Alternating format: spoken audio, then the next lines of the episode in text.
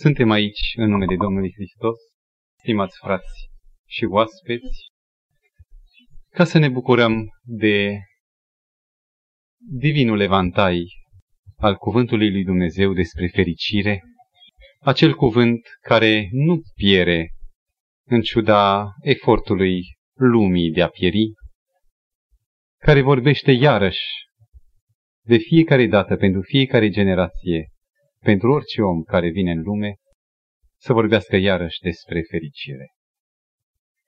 Suntem la capătul studiului care, invitându-L pe Hristos, l-am făcut la picioarele Lui, ca pe vremuri pe malul lacului Galilei. Și această ultimă întâlnire asupra ciclului fericirilor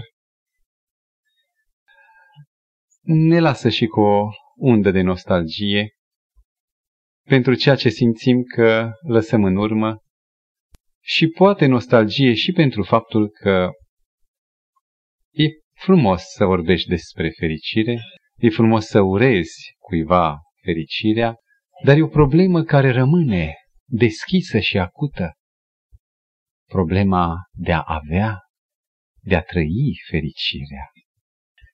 Și atât timp cât am stat încă aproape de ecoul cuvintelor Mântuitorului, care spuneau, Ferice de cei săraci în duh, căci a lor este împărăția cerurilor.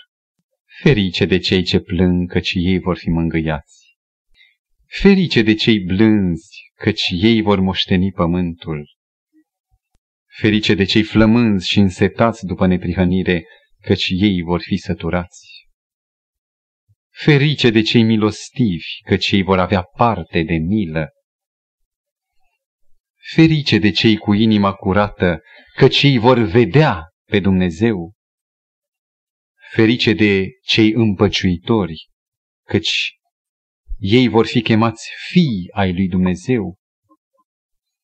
Ferice de cei prigoniți din pricina neprihănirii, căci a lor este împărăția cerurilor. Atât timp cât am ascultat și ne-am mai adăpat de încă un șuvoi de viață din acest cuvânt, am simțit că încă avem șansa, garanția să fim și noi incluși de acest val și să fim duși în larg spre fericire. Ați văzut uneori cum uh, torentul de munte nu e adânc, dar e puternic. Se luptă să cuprindă fie o bucată de lemn, fie o frunză și se opintește și în ciuda cursului parcă ceva o agață. Și în sfârșit când reușește să o antreneze la vale, simțim satisfacția unei izbânzi. Și noi, din starea în care ne aflăm, simțeam și credeam că vom fi, prin acest șuvoi al fericirilor, cumva antrenați în fericire. Vă mărturisesc, și lucrul s-a întâmplat de mai multe ori, nu numai o dată, că stând la mână, la momentul strângerii și a urărilor de a ne întâlni și de a rămâne în Domnul, ori de câte ori am vorbit despre fericire, oamenii au fost mai fericiți. Poate uneori n-am fost eu atent să surprind acest element. Dar se induce chiar prin faptul că repetăm, când auzim din nou că avem șanse de a fi fericiți. Și acum, întrucât curând nu ne vom mai întâlni cu ele, poate că o undă de nostalgie rămâne peste noi. Dar problema mai mare sau uh, frământarea pe care o simt eu și poate și dumneavoastră, este că la toate aceste solii frumoase, probabil pentru că sunt din scriptură, care încă nu sunt realitate, care vorbesc despre șansa fericirii, cum strigă cel de la loz în plic. Ia lozul, ia lozul, e loz câștigător. E o șansă, dar nu e încă lozul câștigător.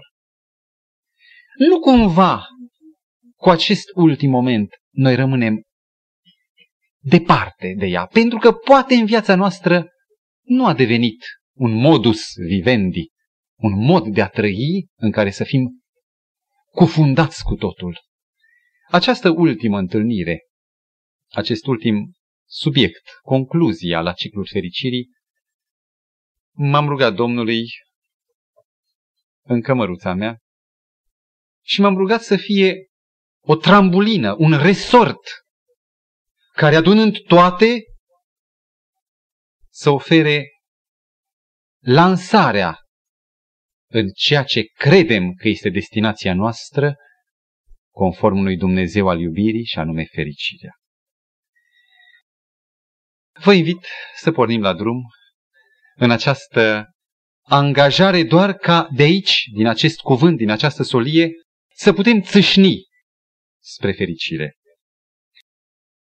Oamenii unii speră încă într-o formulă a fericirii. Se vorbește despre elixirul fericirii.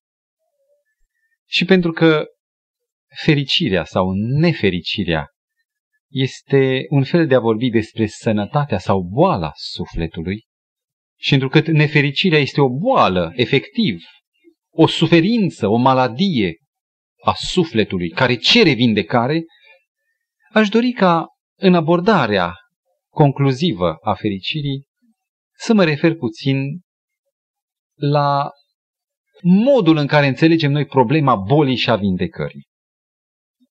Și eu, bineînțeles, ca și dumneavoastră, am fost uneori bolnav. Mă doreau ganglionii sau amigdalele sau o altă parte a trupului. Și îmi concentram toată atenția, instinctul de a te păstra, de a supraviețui, asupra acelui punct. Acolo era focarul, acolo trebuia lupta. Și medicii la fel tratează exact punctul cheie, focarul. Acolo este problema, acolo trebuie să existe o rezolvare. Și oamenii consideră boala ca un incident, ca ceva care survine din afară și care afectează un anumit compartiment, o anumită parcelă din tot ceea ce se numește omul. Și noi spunem, da, degetul e bolnav, dar eu sunt sănătos. Eu nu sunt bolnav, doar degetul. De aceea se dau remedii în rețete, anumite formule. Am aflat din cunoștința biblică și din spiritul profetic, care este un material inspirat de Dumnezeu, am aflat o altă concepție despre boală, pe care probabil mulți din medicii eminenți trebuie că au găsit-o înaintea mea și o profesează. Ce ați spune dacă boala n-ar fi un incident din afară pornit care angajează doar un fragment din om. Ce ați spune dacă ați vedea boala ca fiind o lezare a unui ansamblu cu o erupție într-un anumit domeniu? Noi, ca oameni, concepem trupul ca ceva static.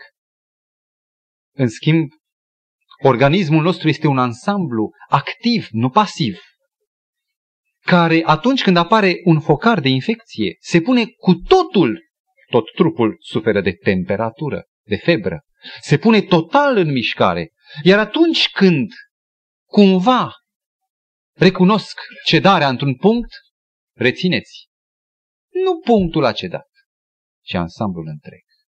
Ansamblul este incapabil de a mai lupta și trebuie ajutat ansamblu. Medicina compartimentală, dacă aș numi eu eu.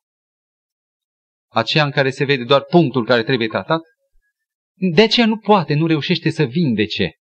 Pentru că tratează un punct și erupe nenorocirea în altă parte.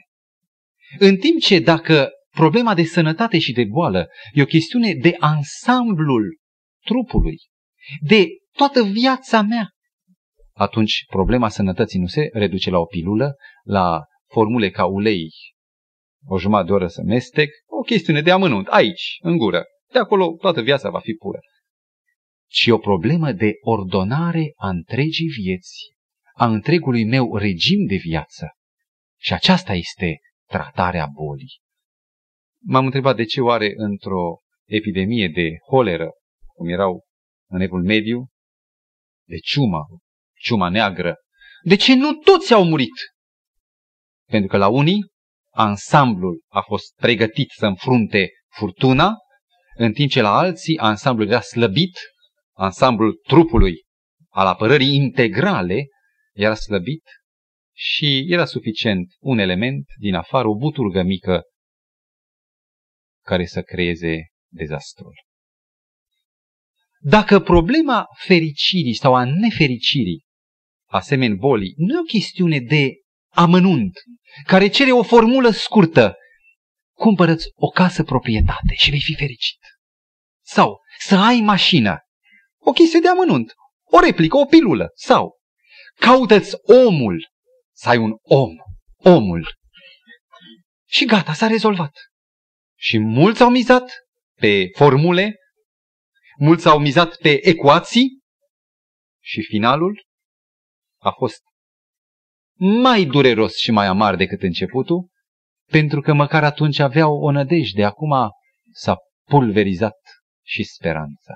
Și oamenii cad în acea paralizie sufletească, când nu mai crede nimic, decât sunt niște roboți ai vieții și tot ce vor este să uite de existența lor prin muncă, băutură, munca e bună, dar poate omul să, să o facă idol, băutură, distracții care să angajeze toată gândirea și conștiința de sine în alte părți, să se dezpersonalizeze, să se substituie eroilor din cărți, din uh, peliculă, numai să nu mai fie el.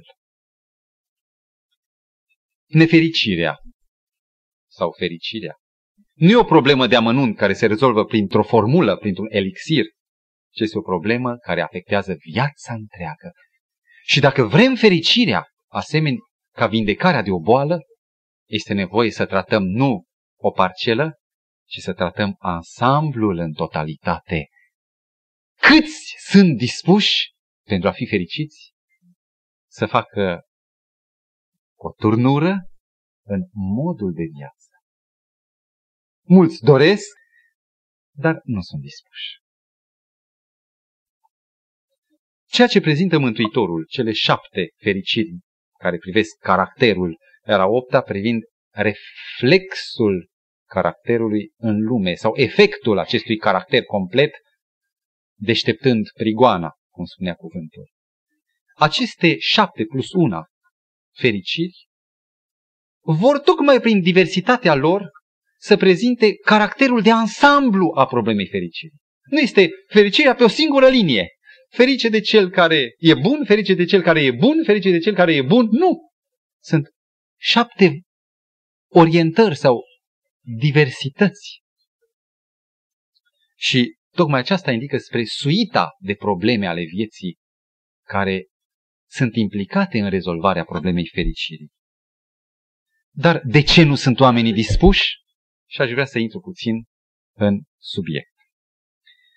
Majoritatea dintre oameni privesc religia ca un sistem de proceduri, de exerciții, care, contra a unui șir de ceremonii străine de ceea ce e omul nativ, cumva anormale față de viața naturală a omului, să ofere fericirea. Să-mi schimb eu un mod de viață, să-l înlocuiesc modul de viață cu religia, pentru mine mi se pare o alienare, o înstrăinare de mine însumi. E ca și cum îmi ceri să-mi bag capul în laț și stăpânul îmi va promite fericire. Dar eu vreau să fiu liber. Cum aș putea eu să schimb modul meu personal, propriu, pe care eu, inima mea, o dorește? Cu un regim care mi-e straniu, mi se pare străin. Am avut o discuție cu un inginer, e mult timp, peste 10 ani, coleg cu fratele meu, și pentru că eram de aceeași vârstă cumva, și-a permis să fie foarte deschis. A vorbit exact așa cum gândea și cum simțea. Și subiectul care se dezbătea era tocmai credința, problema religiei. Și zicea, cum, uite eu, tu mă cunoști, mie îmi place fotbalul, mie îmi place aia, cealaltă, astea sunt toate, astea îmi plac mie. Cum aș putea eu, care am acest fond, să merg, să stau o zi întreagă într-o biserică? Nu un sfert de oră, hai, Dar sâmbătă ai program de la 8 jumate la 12 și după amiază de la 4 la 6 sau 5 la 7. Cum aș putea eu să merg acolo, e ceva împotriva mea, ca să aud o predică care nu mă interesează, spun drept. Să fac rugăciuni, să aud citanii, să țin o zi, să nu mănânc aia, aia la altă. Chiar dacă la capăt ar fi fericire, dar este un drum care nu mi se potrivește. Și mai ales că în dreptul fiecărui articol din necesarul religiei este o condiție sine qua non, adică fără de care nu, nu se poate mântuirea. Este condiție de mântuire să vii, să faci, să dregi, să te rogi. Și ca să înțelegem enigma prietenului meu, aș vrea să vă relatez modul în care cineva vorbește despre căsătorie. L-am întrebat, curând, curând treci binișor dincolo, de ce nu te gândești la căsătorie? De ce? A, căsătoria, viața de familie. Trebuie să ai ochi mai întâi și să o înțelegi. Însemnează spălat, mâncare și cu schimbul, că amândoi lucrează. Cumpărături, cozi, răspundere pentru copiii care se nasc, cheltuială. Și eu sunt un om cumva care mă respect. Să arunci banii, în timp ce eu dacă nu mă căsătoresc, iau un, un kilogram și mă ține kilul două zile. Pe când dacă sunt mai multe guri, 4 kg se duc într-o zi. Nu-ți dai seama de multele probleme pe care le implică o familie. Și la ce spunea el, se strângea, brrr, nu vreau, nu vreau, e greu, e anost, e total străin mie. Și așa este, viața de familie este, sub acest aspect, o nenorocire. Dar totuși, de ce majoritatea și cei mai mulți s-au căsătorit? Când toată lumea știe că viața de familie este un jug. Unde-i răspunsul? De ce totuși? Și minunatul răspuns care rezolvă criza prietenului meu, criza celui din tâi, inginerului. Așa am gândit și eu, și toți. Viața de familie, o povară, o pacoste. Până când a apărut o persoană. În clipa când a apărut persoana, o persoană, n-a mai existat problema viața de familie. A existat doar bucuria de a fi în anturajul ei, a persoanei acelea, de a mă identifica total, ca acolo unde este persoana să fiu și eu, și pentru bucuria persoanei, de dragul persoanei, nici nu mai privesc spre implicațiile care până atunci erau dominanta problemei căsătoriei. Frații mei, această problemă, această rezolvare prin pilda, ilustrația cu burlacul îndârjit, ridică neînțelegerea mea cu privire la viața de credință. Prea adesea, religia a fost prezentată ca un scop. Doctrinismul, ați auzit de această viziune sau această filozofie a religiei, doctrinism. Doctrina. 1, 2, statut 3, 4, toate acestea la un loc, legate. Aceasta este religia. Să faci, să te rogi, să citești, dacă nu, nu ești mântuit, doctrinism. Uitându-se că religia nu e un scop în sine. Chiar de unde vine cuvântul, noi am mai discutat religo, în latinește religare. Religia nu este scopul, ci este un mijloc de a face relegătura. Exact acolo unde s-a produs ruptura. Este doar un sistem care să te conducă către o persoană. Și dacă înțeleg că, de fapt, aici, în scriptură, aici, în adunare, se vorbește nu de doctrine, ci de o persoană. Și încă o persoană care n-are egal, fără seamăn.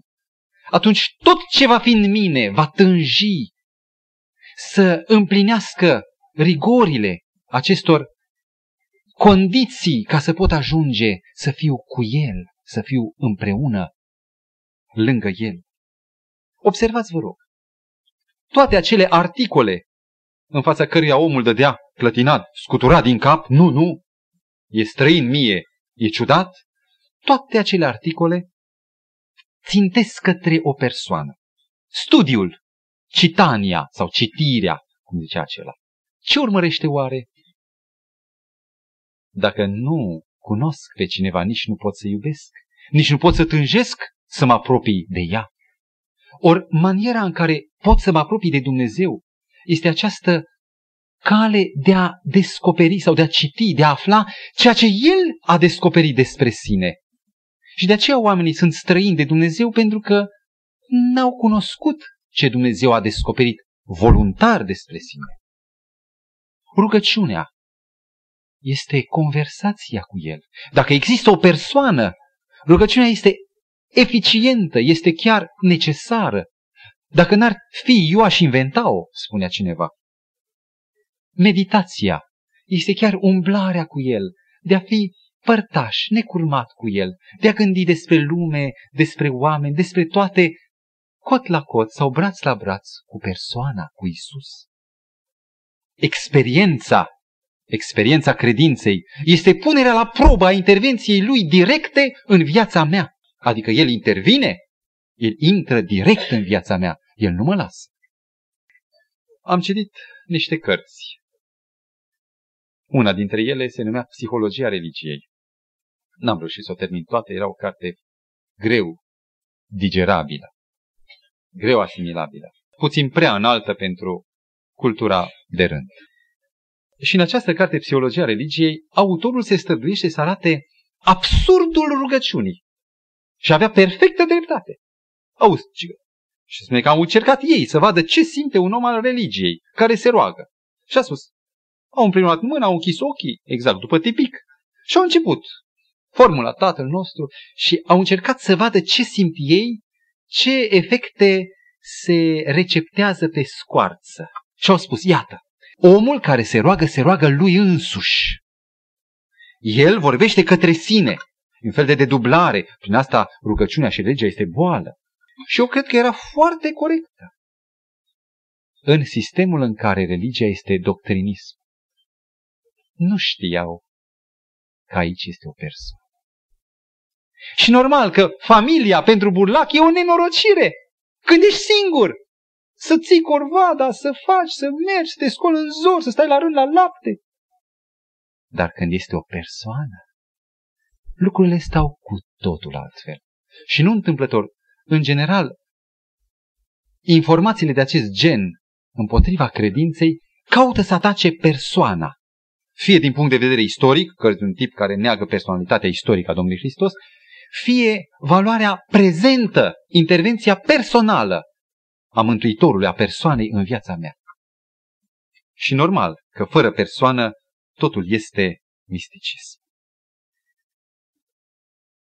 În uh, Evanghelia după Matei, capitolul 12, de la versetul 43 la 45, reținem următoarele. Sunt cuvintele Mântuitorului.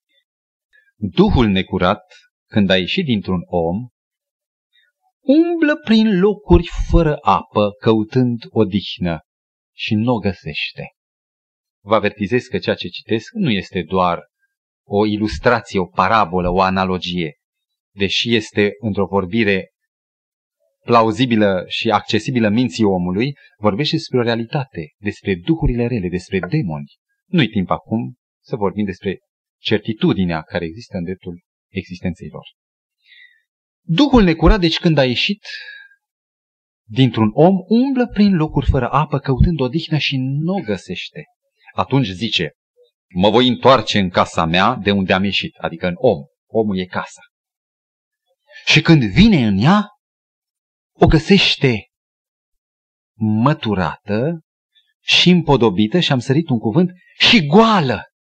Atunci se duce și ea cu el alte șapte duhuri mai rele decât el, intră în casă, locuiesc acolo și starea din urma omului acestuia, a casei, a omului, ajunge mai rea decât cea din tâi.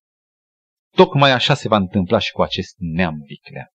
Era vorba de farisei de iudeii timpului care nu vreau să-L primească pe Mesia așa cum trebuia să vină și nu corespundea cu râvna ambiția lor națională. Ori aici văd foarte clar ilustrată ideea doctrinismului. Ce-i religia? Să nu bei, să nu fumezi. Nu e asta religie. Să ții o zi, nici asta nu e religie. Să faci ceremoniile cu tare, nici asta nu e religie. Altminterea, dacă fac așa, casa este curată, măturată, n-am mai pus țigară în gură, n-am mai pus noxe în sânge și casa e goală, că nu e persoana. Și de aceea mulți nu rezistă. Mulți vor să fie creștini, vor să fie fericiți, dar încep cu suita de efecte, necunoscând cauza care naște aceste efecte. Atunci când noi am citit fericirile, mă întorc la șirul celor șapte fericiri, plus una, ne-am așteptat și poate încă unii așteaptă să găsim aici o rețetă a fericirilor. Din întâmplare am găsit o cărticică, fără să știu că și-a tratează, tratatul despre fericiri, semnată de un nume ilustru. Și numele acesta pe care nu vreau să umbresc cu nimic, dă această promisiune. Dacă ele, fericirile, ar fi aplicate de toți oamenii, ar putea să transforme radical lumea în care trăim. Trăind aceste simple formule în viața noastră personală, noi nu vom mai fi aceiași oameni. Frumos! Dacă trăim aceste fericiri, e și normal, logic, nu mai vom fi acești oameni. Dar ce te faci cu nenorocirea că eu sunt ticălos și rău? Eu sunt mândru în natura mea. Cum să fiu smerit, sărac, în duh, adică smerit? Când eu din firea mea sunt rău, sunt mândru, sunt orgolios și vanitos. Eu sunt un om înzestrat cu un puternic, conturat instinct de apărare și dau cu ghearele. Dacă cineva atacă drepturile mele, statutul meu pe pământ. Și Domnul spune, ferice de cei blânzi. Dar eu nu pot să fiu blând. Omul îmi spune, dacă ele ar fi aplicate și eu vreau să aplic. Și nu merge. Ce sunt aceste șapte fericiri care garantau fericirea și că încolo văd că încerc degeaba și nu izbutesc. Ce sunt aceste șapte plus una, opt fericiri? Nu sunt formule. Am înțeles că nu merge fericirea pe formule, pentru că boala nu e o chestiune de compartiment, ci este o problemă de ansamblu. Există în aceste șapte fericiri ceva. Vă rog, rețineți, noi nu citim fericirile de pe un ziar. Noi nu citim fericirile desprinse în mod abstract, cum e formula, de exemplu, a unui rege, regele George al V-lea al Angliei, zice, secretul fericirii nu e să faci ce-ți place, ci să înveți să-ți placă ceea ce trebuie să faci. Frumos, moral, dar ce se întâmplă când eu iubesc tocmai ceea ce îmi place și nu ce trebuie? Cum să înveți când tu însuți, cu tot ce în tine dorești altceva? Sunt formule doctriniste în care fericirea se rezolvă simplu. Fă așa și vei fi fericit. Exact cu lingura de unde lemn, sub limbă sau nu știu unde și într-o jumătate de oră vei fi vindecat de toate boalele din corp. Sună alchimie, nu a medicină. Nu șapte formule abstracte sau prinse pe o ață ca mărgelele. Vă rog, rețineți exact din capitolul 5, versetul 1 și 2. Când a văzut Isus noroadele, s-a suit pe munte, versetul 2, apoi Isus a început să vorbească și Isus a început să învețe astfel. Și atunci când vorbesc fericirile, eu l-am în fața mea pe Isus. Nu aud o fericire ca o rețetă, ca o hârtie medicală, ci îl văd pe Domnul vorbindu-mi mie. Și în fiecare din cele șapte fericiri îl văd pe Mântuitor. Dacă El, care îmi vorbește mie, nu e o persoană religia și fericirile sunt personificarea unei persoane sau implică prezența persoanei. Dacă eu îl văd pe Hristos, e și normal că în fața lui cum aș putea să fiu mândru? Când e lângă mine, cum aș putea să mai fiu aspru? Cum aș putea să nu fiu milos? Toate cele șapte fericiri dezvăluie minunea și anume pe Isus. Scopul fericirilor acestor șapte plus una nu e de a vorbi despre fericire sau de a da formula pentru fericire, ci scopul lor e de a fi conduși spre Isus. Și acum vă invit, stimați mei frați și oaspeți, să intrăm într-o a doua parte a temei noastre. E frumos ce s-a zis, zice toată lumea. Dar Isus, Isus, unde e? Cum Isus? Cum eu cu El? Și aceasta este o altă necunoscută, nu pentru cei ce nu sunt dispuși să-L găsească pe Hristos, ci pentru cei care ar dori să o facă, dar nu știu cum. Să merg cumva să fac mătănii? Sau să fac niște penitențe? Sau să postesc? Aș dori să nu vorbim abstract. Vorbește omului să înțeleagă și să rămân cu ceva concret. Cum dă Isus fericirea? Deci nu formulele, ci Isus dă fericirea. Dar cum dă Isus fericirea? I-aș lua puțin analitic. Mai întâi, un roman, care sunt bolile care nasc nefericirea. Deci traumele. Care sunt cauzele care îmi marchează în suflet nefericirea. Ca să știu dacă se pot vindeca prin Isus. A doua chestiune, doi roman. Cum rezolvă Isus, el, personal, aceste boli? Și în al treilea rând, cum să-l capăt în cazul că îmi vindecă bolile, cum să ajung, cum să-l capăt pe Isus. Puțin grăbindu-mă, am să enumăr câteva boli. Teama de necunoscut. Le-am grupat în pe trei. Teamă, lipsă și durere. Am luat cu teama. Teama de necunoscut este o boală?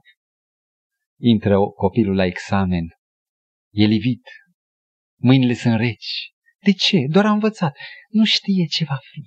Nu știe cum, necunoscutul. Și nu uitați că noi nu avem prezent. Prezentul tot timpul devine trecut. În clipa când am spus prezent, nu mai e. Noi avem numai un viitor înaintea noastră. Și tot timpul care stă în fața noastră plină cu necunoscute și cu amenințarea necunoscutului. Teama de oameni legată de această teamă de necunoscut. Oamenii, fiecare e o necunoscută. Teama de moarte. Câteva din lipsuri. Lipsa de scop. Omul în viață se trezește, ei, ce să fac? Să devin fochist, să devin mecanic, să devin inginer. Caută și el, vede pe unde merge. Ei, se realizează el în cele din urmă mecanic de locomotivă, dar spune el știi că vocația, chemarea mea era să fiu violonist. S-a ratat, nu se mai poate. Și mulți trăiesc cu această durere, cu acest simțământ al ratării vocației, chemării, țintei vieților. Lipsa de părtășie umană, o altă lipsă. Oamenii doresc după părtășie umană și nu li se prea acordă. Lipsa realizării sociale. Eu aș fi vrut și eu să fiu așa, ca cu tare, că încolo sunt un smerit. Mai nimic, nimeni nu are nevoie de mine, nu mă bag în seamă. E o mare povară a nefericirii. Sau durerea durerea despărțirii. Ori de câte ori văd, chiar în gară, mă stăpânesc să mă rețin de la manifestările compătimirii, compasiunii. Despărțirea e cumplită, mai ales când nu te aștepți. Durerea nedreptății. Durerea dezaprobării oamenilor. Eu aș vrea ca toți să mă aprobe. Unii mă dezaprobă și mă doare. Durerea batjocurii. Cum Cine mi le vindecă pe toate acestea? Și vă rog să le luăm pe rând. Dacă Isus Hristos este ceea ce susține că este, și mulțumesc lui Dumnezeu că a dovedit-o atât de suficient, încât numai cine nu vrea nu-L recunoaște, dacă Isus Hristos este stăpân absolut, care poruncește și vântului și mării, vă amintiți de prilejul acela cu barca care se cufunda în valuri, se scufunda. Realmente, ucenicii pescar încercați cu bătături la palme, capotau, nu mai știau ce să facă și atunci au strigat către el care dormea pe fundul bărcii. Învățătorile scapă-ne că pierim și s-a sculat, a certat vântul și marea și s-a făcut o liniște desăvârșită. Dacă El este stăpânul absolut, atunci nu mai există necunoscut. El este stăpân, patron. Dar mai mult, El nu e numai stăpân absolut, ci El este legat de mine prin iubire. Nu e un stăpân absolut care zice, n-am timp de tine, ci este acela care s-a dat pe sine însuși pe cruce pentru mine ca păcătos, pentru dumneavoastră ca păcătoși. N-a spus fiți mai întâi buni și pormă eu am să mor. Nu, voi sunteți răi, dușmanii mei, eu pentru voi mor. Pentru vrăjmași. Deci așa rău cum sunt, îmi amintește că eu am murit pentru tine pentru că sunt legat de tine prin iubire, prin dragoste. Dacă El este stăpânul absolut, care s-a legat de mine, nu eu de El, El de mine, prin dragoste, atunci nu mai există necunoscut. Atunci sunt convins că nici oamenii, nici fiarele nu pot să-mi facă nimic. Vă amintiți de o ilustrație, un caz real petrecut în India cu Lawrence. Lawrence, un tânăr care a fost surprins, a lăsat ușa deschisă la căsuța lui și un tigru bengalez era în India, acest Lawrence era un misionar, a intrat în cămăruța lui, a intrat pentru că era foame, nu ca să vadă lumea. Și în clipa când mustățile îl mângâiau la ureche, a înțeles groaza în care a căzut. Și atunci singurului gând care a acționat în momentul acela a fost, Doamne. Și a dat seama că nu mai are nicio șansă, a spus, Doamne, Tu v-ai făcut pe mine și mă iubești, dar Tu l-ai făcut și pe tigrul ăsta. Tu poți umbla în mintea lui să zici afară. Și tigrul n-ar fi vrut, n-ar fi vrut. Și a ieșit afară. Dacă El este stăpân absolut legat de mine prin iubire, nu mai există necunoscut pentru mine. Nu mă mai tem de oameni și teama de moarte. Aș vrea să vă citesc sau să vă relatez o uimitoare întâmplare care m-a impresionat adânc. Într-un articol apărut mai de mult, cazul s-a întâmplat prin 1955, departe, în statul Ohio, și articolul se numea Tâlharul de pe cruce. Teama de moarte. Cumplita criza omului. Personajul sau eroul acestei povestiri se numește Sam, probabil Samuel, Sam Tanhill. Sam Tanhill, care, de când era adolescent, se lansează în jocul cu viața și moartea. La 18 ani, Sam deja gustă gratile și până la 26 de ani face șapte ani de gratii prin diferite condamnări. La 26 de ani, într-un oraș, pentru că jefuia o cârciumă, ce s-a găsit să jefuiască, o chelnăriță îl surprinde noaptea și îl scoate revolverul, trage, o moară, este dus la tribunal și se dă o singură sentință, era recidivist, înrăit, moartea prin scaunul electric. Procedura acolo, probabil ca și în alte țări, este de a îndelungi momentul, probabil din umanitate, ca omul reflectând să să-și pună cumva el față de sine însuși, față de conștiința sa, să-și pună viața în rânduială.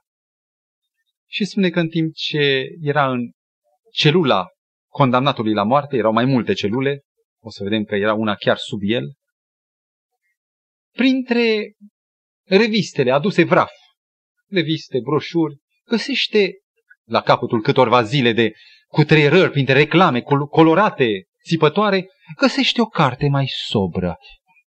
Omul care n-a avut în viața lui contactul cu asemenea carte mai sobră. O deschide la întâmplare și găsește un fragment că Isus i-a trimis să-i aducă o măgăriță. Aha, deci a trimis banda să-i aducă o măgar. Erau hoți de cai, gândește el. Și capătă simpatie față de acest individ, de care nu știe cine e. Deci un hoț de cai trimite să-i aducă... Și citește mai departe, dă de la Luca, ajunge la Ioan 2 și spune Iisus a făcut apa în vin. Deci era un bețiv. Un bețiv ca mine. Și s-a găsit într-o legătură de simpatie. Și mai dă o dată un teanc de foi și ajunge la Ioan 11. El era condamnat la moarte. Învierea lui Lazar. Și acum, pentru că nu știa încă ce ține mână, dar simpatiza eroul acesta, tot el era în acțiune, cum e providența lui Dumnezeu, cum conduce Dumnezeu, citește cu înfrigurare cazul unui mort de patru zile. Și Isus s-a apropiat și a spus, dați piatra la o parte. Și apoi a spus, Lazare, vino afară. Și această istorie îl înduioșează și îl pune pe plâns de copil. Plânge. Va să zică moartea pe care încerca să o izgonească din conștiința sa. Pe care încerca să o arunce cât mai departe de cutele minții. Moartea aceasta își are o rezolvare. Isus. Și spune că pentru prima dată, după ce a citit aceasta, n-a știut ce face, dar îl căuta. A căzut pe genunchi. Probabil simțământul disperării. Nu știa că se roagă, că nu l-a învățat nici mama. Mama era cu altul. A căzut pe genunchi și a început să strige, te caut, vreau să te găsesc. Și a citit Evanghelia, a luat-o de la început a străbătut toate și a făcut încet, încet o imagine că nu era un hoț de cai, nici un bețiv. Era Fiul lui Dumnezeu. Și în cele din urmă ajunge acolo încât să se roage fierbinte, Doamne, acum că te-am găsit și simt atingerea Ta în inima mea. Dăm o armă să pot scăpa de aici. Și se roagă, Doamne, scapă-mă de aici, să fiu iarăși liber, să trăiesc acum bine se roagă săptămâni de rândul. Nu-l ascultă Dumnezeu. Dar îi metamorfozează cererea. Îi schimbă oful și nu se mai roagă, Doamne, scapă-mă de aici sau dăm o armă ca să îmi fac gang de ieșire. Și, Doamne, când a început să citească Scriptura mai profund, iartă-mă și pentru cutare păcat. Iartă-mă și pentru cutare păcat și rând pe rând scăpa încetul cu încetul din altă temniță. Îi dăduse Dumnezeu arma, persoana, nu cuvinte, persoana care îl elibera rând pe rând de păcat. A găsit pace, spune, după ce s-a rugat pentru iertarea păcatelor, a experimentat acea pace adâncă, care de fapt eu știu că e fericirea. Căci fericirea e pace, rezolvarea conflictelor. Și spre surprinderea lui se amână sentința execuției lui prin scaunul electric și spune că, aflând că s-a amânat, caută mai departe după cărți bune și găsește niște lecțiuni ale școlii de sabat. Cursuri biblice prin corespondență. Cere, trimiteți-mi. Și Biserica Adventistă din respectivul loc îi trimite. În cele din urmă are loc un contact între pastorul Fagal și Sam Tanhill. Și spune că la 1 ianuarie 56 el era gata cu pregătirea. Era anunțată execuția pe 1 februarie 56. Și a spus pastorul Fagal, după ce a primit botezul, eu nu mai vreau să trăiesc. Neapărat. Dar am simțământul că nu mi-am încheiat lucrarea. Și să știi, pastore, eu mă rog lui Dumnezeu și Dumnezeu meu îmi răspunde. Eu mă rog să se amâne sentința ca să pot să mai fac ceva pentru părinții mei. Eu mă rog pentru ei, mama mea, tată nu avea, era tată vitreg acum. Mă rog și vreau să-i scriu și să vă rugați cu mine și să-i scrieți și dumneavoastră și pastorul Fagal face o vizită la acești părinți răi ai bietului Sam. Și tot atunci, înainte de a pleca să-i facă vizita, Sam îi spune, te mai rog ceva, tot ai venit aici, ți-ai ostenit trupul, fii bun și coboară și la Heracle. Cine era Heracle? Păi colegul meu de o sândă. Cu o celulă mai jos, în aceeași poziție, se afla un altul. Și el se duce și găsește un tânăr pregătit, spre marea surpriza lui, prin Sam, pregătit de la A la Z cu toată încrederea sa în Hristos. Și odată primește pastorul Fagal, vă dați seama că nu intra ușor la acest deținut osândit la moarte, îi scrie, vino repede, sunt patru condamnați la moarte, dintre care trei sunt câștigați, mai e unul, vino și ajută-mă pentru acela unul, până nu e prea târziu. Și a înțeles că de fapt prea târziu însemna execuția. Când a venit din nou, Heracle nu mai era, dar era un caz încheiat în fața cerului. Sentința de la 1 februarie să amână și are fericirea să vadă pe mama lui cu tatăl vitrec venind să-i spună vestea că sunt copii lui Dumnezeu. Se convertiseră. Cinci amânări sunt survenite. La 15 mai 57, el încă nu era executat.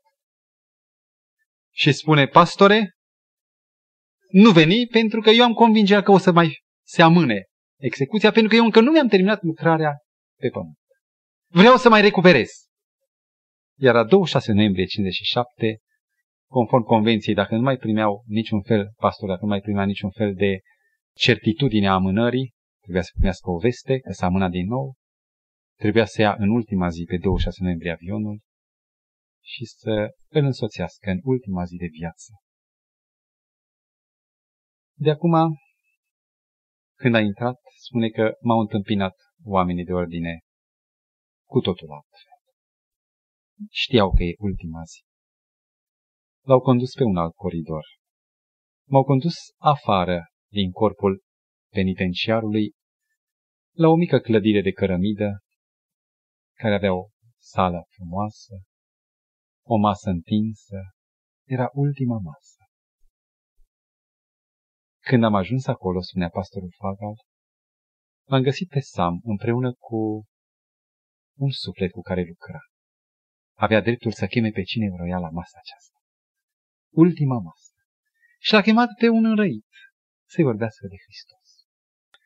Și pastorul spune, era foarte liniștit și vorbea degajat cu celălalt. Îl invită pe pastor să ia loc la masă, spune pastorul n-a reușit să mănânce mai nimic. Pe acolo tot ce, tot ce dorea să ceară se afla pe masă. Așa era obiceiul. Și când a venit momentul când masa s-a strâns, el a zis, pastor Pagal, și vă citesc cuvintele lui. Sunt gata să adorm în noaptea asta, pastore. Așa cum am făcut-o în fiecare seară până acum. Nu simt nimic deosebit în ceea ce va avea loc în seara aceasta. Lucrarea mea s-a terminat. Între mine și Dumnezeu, totul e aranjat. Și nimic nu întunecă nădejdea sufletului meu în mântuirea pe care El mi-o dă în dar. Sângele Lui m-a curățit de orice păcat. Somnul meu va fi doar o clipă și vocea pe care o voi auzi apoi va fi vocea plină de puterea bunului meu mântuitor, care mă va trezi la viață, ca să fiu o veșnicie cu el. Iată de ce te rog, pastore, nimeni să nu fie trist din cauza mea. Mai e teamă de moarte, fraților? E teamă de necunoscut? Mai simte omul lipsuri atunci când Hristos face din fiecare un ambasador al cerului, un fiu de Dumnezeu, cel mai smerit om, cel mai de rând om, are conștiința un cizmar. Am avut ocazii să vorbesc cu oameni de rând, care au fost puși în contact acum, în zilele noastre, cu oameni foarte mari, foarte de sus. Și am fost eu la X, stupar de profesie, din Ardeal și a fost chemat de cineva care avea nevoie de un uh, inițiator, să-i pui măcar stupii în rânduială. Și astăzi m-am dus la el, eu eram ambasadorul lui Hristos, Fiul lui Dumnezeu. El era un suflet care murea și care nu știa. Și m-am simțit atât de liber ca ambasador al cerului în fața lui. Toate, toate sunt înghițite. Și acum, probabil, vă interesează cum se poate ajunge, dacă Hristos vindecă toate bolile, cum pot ajunge la Hristos. Vă invit să ne așteptați săptămâna viitoare, vineri seara viitoare. Când vom medita, vom începe poate un nou ciclu, drumul meu spre Hristos. Chiar dacă aș intitula o calea către Hristos, nu este o reluare pe capitole a unei cărți, dar este drumul meu practic, nu prin teorie. Cum să fiu cu Hristos? De eu vă propun, nu așteptați săptămâna viitoare. Mergeți acasă. Faceți ca acest tâlhar de pe cruce, care în ultimul moment, pe cruce, știa că moare, nu mai are încotro. Și a găsit puterea extraordinară care poate să scoată din orice fel de groapă pe oricine și să dea acea pace și bucurie a părtășiei, a prezenței sale. Bunul Dumnezeu să transforme fiecare suflet din cei prezenți într-o mărturie, într-o făclie a realității și fericirii părtășiei cu Hristos. Pentru ca toți cei ce mor acum să privească spre cer și să fie fericiți și mântuiți. Amin.